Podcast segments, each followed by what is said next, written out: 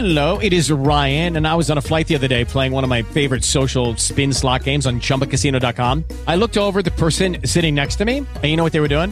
They were also playing Chumba Casino. Coincidence? I think not. Everybody's loving having fun with it. Chumba Casino is home to hundreds of casino style games that you can play for free anytime, anywhere, even at 30,000 feet. So sign up now at chumbacasino.com to claim your free welcome bonus. That's chumbacasino.com and live the Chumba life. No purchase necessary. VGW Group. Void were prohibited by law. See terms and conditions. 18 plus.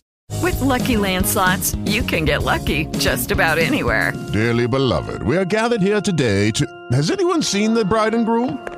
Sorry, sorry, we're here. We were getting lucky in the limo and we lost track of time.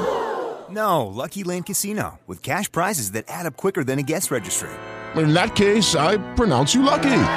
Play for free at LuckyLandSlots.com. Daily bonuses are waiting. No purchase necessary. Void where prohibited by law. 18 plus. Terms and conditions apply. See website for details. Merhaba ben İnanç. Bir yaşam felsefesi olarak girişimcilik podcast serisine hoş geldiniz. Bu sıralar kurumsal eğitimlerde bir yoğunluk var. Ee, geçtiğimiz haftalarda birkaç tane eğitime girdim. Tabii eğitimleri yaparken de sürekli tazelemeye çalışıyorum yaptığım eğitimleri ve yeni vakalar eklemeye çalışıyorum. Mümkün olduğunca yüksek etkileşimli, sunumdan oluşmayan işte bir takım deneysel oyunların olduğu, ekip çalışmalarının olduğu eğitimler, aktif eğitimler tasarlamaya çalışıyorum. Bu vakalar içerisinden bir tanesi çok ilgimi çekti. Sizinle de paylaşmak istiyorum. Yaratıcılık üzerine, kutu dışında düşünme üzerine bir eğitim yapmıştım. Orada anlattım. Yaratıcılık konusunu e, bence çok iyi anlatıyor. Yaratıcılığın ne olduğu konusunu çok iyi anlatıyor. Bir hikaye. Japonya'da bir tane hızlı tren var. Telaffuzum bozuk olabilir. Shinkansen. Trenin adı Shinkansen. Ee, bir tane de baş mühendis var. Eiji Nakatsu. Bu mühendise ve ekibine şöyle bir problem getiriyorlar. Mühendislik problemi. Bu trenin daha sessiz hareket etmesini istiyoruz diyorlar. Yaklaşık saatte 300 kilometre hızla hareket eden bir tren bu. E, şu anki teknoloji çok daha hızlı hareket ettirebilecek durumda bu treni. Ama problem şu çalıştığı hattın yarısı neredeyse tünellerden oluşuyor bu trenin ve tren tünele girerken etrafındaki sıkışan hava ve atmosferik basınç değişimi nedeniyle bir takım dalgalar oluşuyor, ses dalgaları ve düşük frekanslı bu ses dalgaları bir patlama, sonik patlama oluşturuyor ve etraftaki insanlar, evlerinde oturmakta olan insanlar şikayet etmeye başlıyorlar. Yani problemleri bu trenin daha sessiz hale gelmesi. Bu konuda çalışmak üzere yola çıktığımızı düşünelim. Bir sürü şeye müdahale edebiliriz. Yani raylara müdahale edebiliriz. Yani rayların daha sessiz, az ses çıkarmasına, tünelin yapısına müdahale edebiliriz, trene müdahale edebiliriz. Müdahale edebileceğimiz bir sürü şey olduğu için yaratıcı problem çözmenin en büyük problemi de budur kendisi bir problem olarak. Nereden başlıyorsun, başlayacaksın ve nereye gideceksin? Bunu bilmek çok kolay değil. Meno paradoksunu hatırlayın. Bir insan ne aradığını biliyorsa aramasına, araştırmasına gerek yok. Ne araştırdığını bilmiyorsa da karşılaştığında onun aradığı şey olduğunu nereden bilecek demişti Meno Sokrates'e Meno diyaloğunda. Biz de onun üzerine konuşmuştuk. Yani aslında bizler bir problem çözerken ya da bir şeyi araştırırken sıfır noktasında olmayız. Bize bir takım işaretler gelir ve bu işaretleri takip ederek ya da tutarsızlıkları takip ederek elimizde bir takım sorularla yola çıkarız. Bilimsel devrimlerin yapısında Thomas Kuhn bunu çok güzel söyler. Bir şeyin bilim olması için der, felsefecidir. O şeyin yanlışlanabilir olması gerekir bilimsel olan aslında mutlak manada doğru anlamına gelmiyor. Bilimselin özelliği şu, insan olarak çok naif bir çıkışımız var bilim, bilim yaparken. Biz bir şeyleri biraz anlamaya çalışıyoruz. Şu anda bir takım hipotezlerimiz ve teorilerimiz var. Bunun mutlak olduğunu iddia etmiyoruz. Zaten de çıkış noktamız bunların yanlışlanabilir olması. Şimdi psikolojiyi düşünün. Psikoloji bir bilim midir değil midir tartışmaları vardır. İşte Freud'un ego, süperego ve id kurgusu. Böyle bir şey hakikaten var mı? Yanlışlayamazsınız ki test edemezsiniz. İnsanın içine girip bu üç yapıyı bulmak gibi bir şey söz konusu değil. Gözlemlenebilir bir şey değil. Yanlışlanabilir bir şey değil. Onun için Thomas Kuhn açısından Freud'un psikolojisini bilim olarak ele almak çok mümkün değil. Bu kısım önemli. Biz mutlak bilgiye doğru gitmiyoruz bilimsel çalışmalar sırasında. Hep bir noktadayız ve o noktada elimizde bir takım sorular var. Sorular gittiği anda bittik. Yani hiç sorunun kalmadığı bir noktada kalırsak ilerlemek mümkün değil. Soru çok değerli onun için. mühendislik sorusu neydi gelen? Bu treni daha sessiz yapalım. Şikayetler geliyor. Tamam harika. Yaratıcı bir problem olmasaydı bu ne yapardık biz? Doğrudan bir takım analitik süreçler işleterek bu problemi gidermeye çalışırdık. Asıl problem ne? Niye yaratıcı bir problem çözme problemi bu? Ya da yaratıcı çözülmesi gereken bir problem bu. Çünkü bilmiyoruz nereye müdahale etmemiz gerektiğini. İşte bu çalışmalar sırasında genç mühendislerden birisi şöyle bir şey söylüyor. Diyor ki ben diyor trende yolculuk ederken tünelden geçiş sırasında trenin adeta kısaldığını, çektiğini hissediyorum diyor. Birden baş mühendis Nakatsu'nun dikkatini çekiyor bu. Dikkatini çekmese ve dinlemese, ilgilenmese uçup gidecek bu arada bu. Niye acaba böyle oluyor diye düşünmeye başlıyor. Ve sonra şunu fark ediyor. Aslında biraz trenin tünele girmesi az yoğun bir ortamdan çok yoğun bir ortama geçmek gibi. Biraz buna benziyor. Bu arada beyin fırtınası ile ilgili çok söylenen bir şeydir. Yargılamayın, sansür koymayın, aklınıza ne geliyorsa konuşun ekip içerisinde de. Niye? İşte bu nedenden dolayı. Birisinin nereye varacağını bilmediği bir cümle başka birisine ilham verip onu bir yere götürebilir. Beyin fırtınası sırasında biz doğrudan çözümü bulmaya çalışmadığımız için konuş konuşabildiğin kadar. Yani nitelik değil nicelik önemlidir beyin fırtınasında. Onun için söylenir bu. Sonra şunu düşünüyor Nakatsu. Doğada böyle bir az yoğun ortamdan çok yoğun ortama sessizce geçmesi gereken bir canlı var mı diye düşünüyor. Mühendislikte e, doğadaki bir takım şeylere bakarak, analoji kurarak kendi problemlerini çözme zaten kullanılan bir teknik. Yani uçmayı, kuşları da inceleyerek öğreniyoruz. Kuşlar gibi uçmuyoruz ama kuşları incelemek ve kuşların neyi yaptığını anlamaya çalışmak bize uçuş dinamiği ile ilgili bir takım bilgiler veriyor. Sonra düşünürken aklına tabii ki balıkçıl kuşu geliyor. Balıkçıl kuşu muydu o? Yani şöyle fiu diye suya dalan, sessizce hiç su sıçratmayan ve balık yakalayan balık. Balıkçıl diyelim ama başka balık, başka kuşsa da kuştan özür diliyorum. Neden su sıçratmaması gerekiyor? Avlayacağı balığı kaçırmamak için. Yani çok yüksek hızla süzülerek suya dalıyor ve hiç su sıçratmadan ve ses çıkarmadan suyun içine giriyor. Aa tamam diyor bizim trenin yaptığı şeyi yapmaya çalıştığı şeyi yapan bir hayvan. Peki bu hayvan aklına nereden geliyor? Daha önce gazetede görmüş olduğu bir ilan sonrası kuş bilimiyle ilgilenen bir mühendisin konuşmasına gidiyor. Ve sonra kuşlarla ve doğadaki hayvanlarla ilgilenmeye başlıyor. Uçakların uçuş tarihi aerodinamik üzerine bir konferans ve orada da bir sürü kuşlarla ilgili de bilgi veriyor. Oradan aklında kalmış bir bilgi kırıntısı. Şimdi bu yaratıcılık açısından niye önemli? Çünkü eğer kişinin zengin deneyimi olursa kendi uğraştığı alana başka alandan bir şeyleri getirebiliyor. Ben hep vurgulayıp duruyorum 25-30 yaşına kadar mümkün olduğunca zengin deneyim elde et. Yani tek bir alanla uğraşma. Mühendisin en kötüsü sadece mühendislik okuyan ve öğrenen öğreneni. Bence her alan için geçerli bu. Doktorun en kötüsü bence sadece doktorlukla uğraşan. Burada bence o kadar da aşırı odaklanmak yerine tabii ki odaklanacağız ama başka alanlardan da bir şeyler getirmek önemli. Kendi alanına güzellik getiren insanlar gençliklerinde özellikle bir sürü başka alana girip çıkmış, zengin deneyim yaşamış olan insanlar. İşte Nakatsu da bu kuşlarla ve kuşların uçuş doğasıyla ilgilenmiş olduğu için e, bu zengin deneyime sahip. Problem çözerken de onu ona o yaratıcı sıçramayı sağlatan şey de bu zengin deneyim. Sonra bir takım testler yapmaya başlıyorlar. Bu kuşun gagasının e, simülasyonlarını yapıyorlar. Trenin burnunu bu gagaya benzeterek bir takım simülasyonlar yapıyorlar. Tünelde, e, rüzgar tünelinde bir takım çalışmalar yapıyorlar. Ve sonra birebir bu kuşun gagası gibi olmasa da oradan yola çıkarak çok daha sessiz hareket eden ve yakıt tasarrufu açısından da %10 yakıt tasarrufu sağlayan bir e, tren tasarlıyorlar. Yaratıcılık işte böyle bir şey. Pat diye durduğumuz yerde bir şeyi bulmayı beklemememiz gerekiyor. Yaratıcılık bir tür süreç.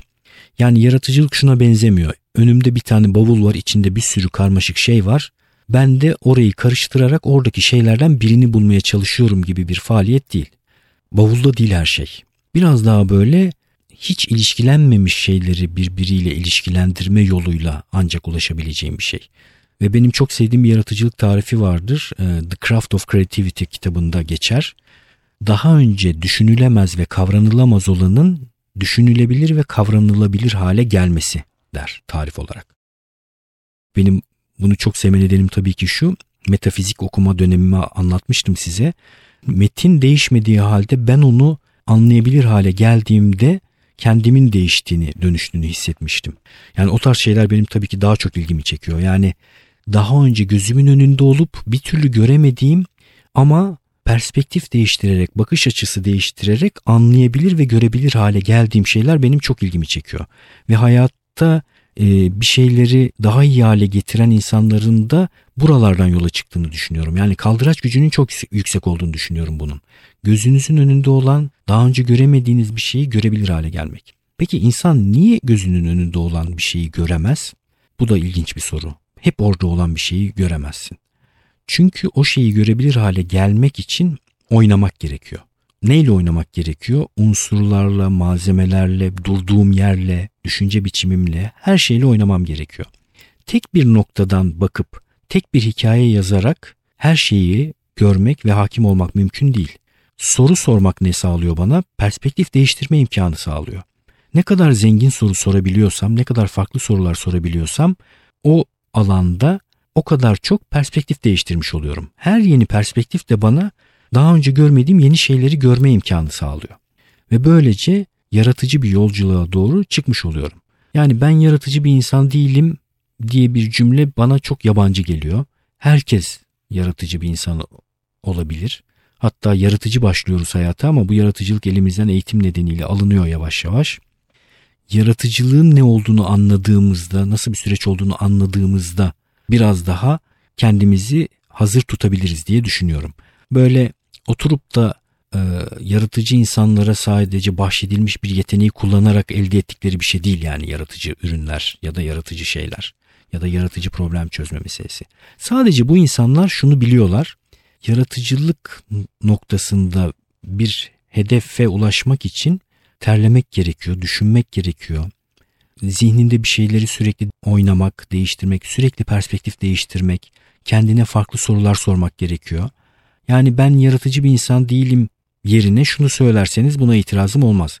Ya ben kendi içime dönüp bu kadar perspektif değiştirip sorular sorarak kafayı patlatmayı sevmiyorum böyle şeylerle. Ben daha elle ilgili, daha böyle zanaatli şeyleri seviyorum. Tahta yontmayı seviyorum, ayakkabı dikmeyi seviyorum. Tamam buna hiçbir itirazım yok. Yaratıcı olabileceğimi düşünmekle birlikte hoşuma gitmiyor ve yapmıyorum. Bu daha açıklanabilir bir şey. Ben sadece şuna karşıyım. Yaratıcılık dediğimiz doğuştan gelen ve sadece bazı özel insanlara ait olan bir kategori yok. Herkes eğer isterse yaratıcı olabilir diye düşünüyorum. Sonrasında bu e, tren çalışması sırasında birinci bu sıçramayı yaptıktan sonra tekrar yeni bir problemle karşılaşıyorlar. Bu sefer de trene yüksek gerilim ileten o tepedeki elektrik kablolarından ne deniyor ona acaba? Trelebuslarda olurdu böyle. Bir tane parça var. O parça çok ses çıkarıyor. Bu, bunu nasıl çözebiliriz diye düşünmeye başlıyorlar. Şimdi ilk sıçramayı yaptıktan sonra ikinci sıçrama daha kolay. Nakatsu da öyle bir şey yapıyor zaten. Aynı soruyu tekrar soruyor akıllı bir adam olduğu için. Acaba doğada böyle sessizce süzülmesi gereken bir şey var mı diye düşünüyor. Aklına baykuş geliyor tabii ki. Baykuşun özelliği şu avına doğru giderken havadan çok ses çıkarmadan süzülebiliyor. Baykuşları inceliyorlar. Bu şeyi sağlayan şeyin onlara kuyruk e, kanatlarının ucundaki bir takım uzantılar olduğunu keşfediyorlar. Neden kanat ucundaki bu uzantılar böyle bir avantaj sağlıyor baykuşlara? Vortex deniyor. Vortex girdap herhalde diye çevrilebilir. Girdap oluşturuyor e, uçarken baykuş ve bu girdap hava bir ses çıkarıyor tabii ki. Kanatların ucundaki bu küçük küçük tüy parçaları ara bir takım başka girdaplar oluşturarak büyük girdabı parçalara ayırmış oluyor. Ve dolayısıyla ses miktarı azalıyor. Buradan yola çıkarak trenin gerilim hattına bağlanan o parçasında böyle kendileri küçük bir takım girdaplar oluşturacak parçalar tasarlıyorlar. Ve böylece sesi yine azaltmış oluyorlar. Bu sıçrama tabii ki sadece bu işi çözmüyor. Ondan sonra başka bir sürü yere de uygulanıyor. Şu anda uçarken uçaklarda dikkat etmişsinizdir. Bazı uçakların kanat ucu yukarıya doğru kıvrıktır. Yine benzeri bir mantığa dayanıyor. Yani uçağın uçuşu sırasındaki oluşan hava direncini azaltmak üzere kanat ucunda oluşan girdabı kıran yeni girdaplar oluşturan ayrı bir parça. Böylece daha verimli halde uçmuş oluyor uçak ve de daha sessiz uçmuş oluyor. Hava direnci daha az olduğu için yakıt tüketimi de tabii ki daha e, azalıyor. daha verimli bir uçuş sağlamış oluyoruz. İşte böyle ilginç, uzun bir yolculuk yaratıcılık dediğimiz şey. Bir kere tadını aldıktan sonra da insan sürekli yaratıcı işler yapmaya çalışıyor. Bir meseleyi nasıl daha yaratıcı çözerim diye düşünmeye çalışıyor. Herkesin ben yaratıcılık yolculuğuna bir şekilde çıkabileceğini e, düşünüyorum açıkçası. Geçenlerde ben böyle bir şeyi yaratıcı çözmek üzere araştırma yaparken e, kendimi bulmuştum. Yine bu yaratıcılık konusuyla ilgili düşünürken. Tabi bir alan üzerine okuma yapınca sonra aklıma o alan başka bir sürü şey de getiriyor. Şey vardır bu Hario V sistemiyle demleme vardır. Ben evde onu kullanıyorum. Üçüncü dalga kahve, kahvecilerde daha çok görürsünüz. Ee, şöyle bir huni gibi seramik ya da cam bir parça içerisinde bir tane kağıt filtre konuyor ve sonra yavaş yavaş suyu üzerinden akıtarak tabii kendi öğüttüğünüz kahve olursa daha iyi olur. Baya böyle kompleks tada sahip bir şey elde ediyorsunuz. Bu arada üniversitede ders sırasında ben bunları anlatırken bir öğrenci ya bu sizin hayatınızı çok zorlaştırmıyor mu? Yani her şeyin böyle daha iyisini aramaya çalışmak yormuyor mu demişti. Evet ama her şeyin de en iyisini aramıyorum. Bazı özel ilgilendiğim şeyler var. Ee, ama en nihayetinde orada içtiğim bir kahvenin tadını ayrıştırabiliyorsam ve orada daha e, rafine bir e, damak tadı oluşturabiliyorsam bunu niye yapmayayım ki? Yani ikisi arasında çok ciddi fark olduğunu görünce zaten bunu bir kere yaptıktan sonra başka yerlerde transfer edebiliyorsunuz. Ama ne bileyim başkası için çok önemli olan başka bir şey benim için o kadar önemli olmadığı için orada bu tarz bir araştırmaya girmeyebiliyorum. Yani ne bileyim ayran üzerine öyle bir şeyim yok yani. Belki ayran üzerine kafayı takmış içinizde birileri vardır. O da ayranı içtiğinde hangi tip yoğurttan yapıldığını, hangi teknikle yapıldığını söyleyebilir. Neyse Hariove ile ben demliyorum. Bir de Chemex. Chemex okunuyordur umarım. Yani Fransızca'da CH diye okunuyor ama bu Chemex Fransız tekniği mi onu bilmiyorum. Chemex demleme usulü var. Orada da ne yapıyoruz? Bir tane böyle cam e, boğazı daralan sürahi gibi bir şey var. Üçüncü dalga kahvecilerde yine rastlamış olabilirsiniz. Hatta içmiş olabilirsiniz. Kendisinin bir de filtresi var Chemex filtre. Chemex filtreyi koyup oradan demleme yapıyorsunuz. İkisinin tadı farklı. Filtre kahvenin tadı farklı. French press'in tadı farklı. Hario V'de benim demlediğim şeyin tadı farklı. Chemex'te çıkan kahve de böyle biraz daha yumuşak içimli oluyor. Neden? Çünkü Chemex'in kağıt filtresi daha e, sıkı bir filtreleme işlemi yapıyor ve kahvedeki bir takım acı tatları da tutmuş oluyor. Bunları daha iyi ya da daha kötü diye düşünmemek lazım. Bu elitist daha iyi daha kötü yaklaşımı da çok hoşuma gitmiyor benim bu arada. Onun için fazla sayıda hiç sevmem bu nedenden dolayı. Çok da umurumdadır ya bu arada. Gerçekten bu arada yaklaşımını ve insanlarla kurduğu iletişim biçimini ve müziği anlamlandırma biçimini de sevmiyorum. Nedeni şu. Müzik Fazıl Say'ın gördüğü gibi sadece teknik ve ilerlemeye ve iyileşmeye yönelik bir şey değil bence. Yani o tür müzik niye öyle görülüyor? Çünkü doğanın mekanikleştirilmesi denilen bir yaklaşım var. Newton'la başlıyor, Leibniz'le devam ediyor. İnsanın doğayı matematikselleştirerek anlamasına dönük bir felsefi sıçrama var ve o dönemde oluşan klasik müzik de Bach mesela matematik gibidir müziği. Bir mimari gibidir. Benzer bir felsefi sıçramayı müzikte görmüş oluyoruz. Yani doğanın matematikselleştirilmesi, mükemmel hale getirilmesi, daha ölçülü hale getirilmesinin uzantısı bir müzik anlayışı. İyi ya da kötü ya da doğru değil. Yani şöyle düşünelim ben Beyoğlu'nda yetişmiş bir insan olarak çocukluk dönemimde Ferdi Tayfur, Orhan Gencebay seslerine aşina kalmışım, duymuşum. Ayrıca da Orhan Gencebay Türkiye'de böyle bir dağ falan gibi ya da büyük bir tepe gibi ya da bir şelale gibi bir şey yani. Bu iyi ya da kötü olabilecek bir şey değil. Var bir gerçek ve bir sürü insanın hayatına nüfuz etmiş bir şey. Onun için Bach dinleyen biri Orhan Gencebay dinleyen birinden daha yüksek zevklere sahip anlayışını ben doğru bulmuyorum. Şuna katılabilirim. Orhan Gencebay dinleyen biri Bach'tan da keyif almaya çalışırsa onun için tabii müzik e, zevki açısından daha iyi hale gelebilir. Bu ayrımın önemli olduğunu düşünüyorum. Özellikle sanat alanında bir şeyin bir şeyden daha iyi, daha yüksek, daha ilerici olduğunu iddia etmek çok doğru değil diye düşünüyorum. O yüzden sevmem. Fazla sayıdan niye bahsediyoruz ki biz şimdi? Fazla sayıya nereden geldiğimizi hiç mi hiç hatırlamıyorum. Ha şuradan gelmiştik. Yani böyle özellikle yüksek zevkler tarif etmeye çalıştığımı lütfen düşünmeyin. Kendi ilgilendiğim alanlarda mümkün olduğunca özel ilgim içerisindeyse o şeyi daha iyi yapmaya çalışıyorum. Şimdi Chemex kendi içerisinde farklı bir lezzet. Ha şuradan gelmişim tamam şimdi hatırladım.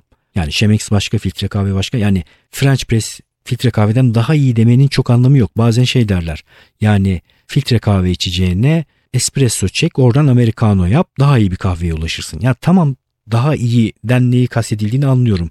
E, espresso çektiğin zaman çok daha yüksek profilli, daha e, kompleks bir tad alıyorsun. Bunu Amerikano'ya dönüştürdüğünde filtre kahveye göre daha zengin bir lezzet elde ediyor olabilirsin ama ya şimdi filtre kahve de yapıldığı zaman odaya güzel bir koku yayıyor. Bazen de böyle çok yoğun ve kompleks bir tat istemiyorum da işte filtre kahve gibi çaya biraz daha yakın, güzel kahve gibi kokan bir şey içmek istiyorum. Yani niye bu birbirinden daha iyi ya da daha kötü olsun ki? Her birinin yeri olabilir. Bazen de canım işte French press tekniğiyle kahve yapmak istiyor. Şimdi Chemex iyi güzel de o sürahi dediğiniz Chemex sürahi bayağı ciddi pahalı bir şey. Hario V biraz daha az yatırımla halledilebilecek bir şey. Hario V kullanıyorum. Chemex'te arada ya acaba alsam mı almasam mı diye düşünürken bu yaratıcılık okumaları sırasında bir an aklıma şu geldi. Chemex en nihayetinde bu lezzeti filtresinden alıyor. O kağıt filtrenin özelliğinden alıyor. Acaba Chemex filtreyi Hario V'de kullanmak mümkün mü diye düşündüm. Öğrenme delisi bir insan olarak ne yapmış olabilirim tabii ki? Google'a yazdım. Hario V'de Chemex filtreyle demleme yapmak. Dünyada deli miktarı yeterli sayıda deli var tabii yani. Bir alanda ilgileniyorsanız ve İngilizce kullanabiliyorsanız bu önemli. Türk delileri çok içerik üretmiyorlar çünkü. İngilizce yazan birisi yazmış bunu. Acaba böyle bir şey yapılabilir mi diye merak ettim ve test ettim demiş. Sonra da kullanmış Hario V içerisinde Chemex. Hatta kaç gram kahve kullanmış, ne kadar sürede demlemiş, nelere dikkat etmiş hepsini yazmış. Tat profillerini çıkarmış ve bayağı Chemex'tekine yakın bir lezzet elde ettiğini söylemiş. Ben de şimdi bunu deneyeceğim Hario V üzerinde. Chemex filtre alacağım birazdan. Kayıt sonrasında ve Hario V hunisi içerisinde Chemex filtre kullanarak bir kahve yapacağım. Böyle işte. Yaratıcı herkes olabilir. İnançayar.com üzerinden blog yazılarına, podcast'te adı geçen insanlara, kişilere ulaşabilirsiniz. Bana soru sormak istediğinizde e-posta gönderebilirsiniz. Daha önce bana soru sorup cevap almadıysanız kalbiniz kırılmasın. Lütfen birkaç defa daha sorun. Bir nedenden dolayı atlanmış olabilir, spam'e düşmüş olabilir, görmemiş olabilir. Bir sürü nedeni olabilir. Elimden geldiğince ben cevap vermeye, geri dönmeye çalışıyorum. Instagram'dan, YouTube'dan beni takip edin. Instagram'dan takip edince de ben podcast'ten geliyorum. Merhaba deyin. Ben de sizi takip edeyim. Görüşmek üzere.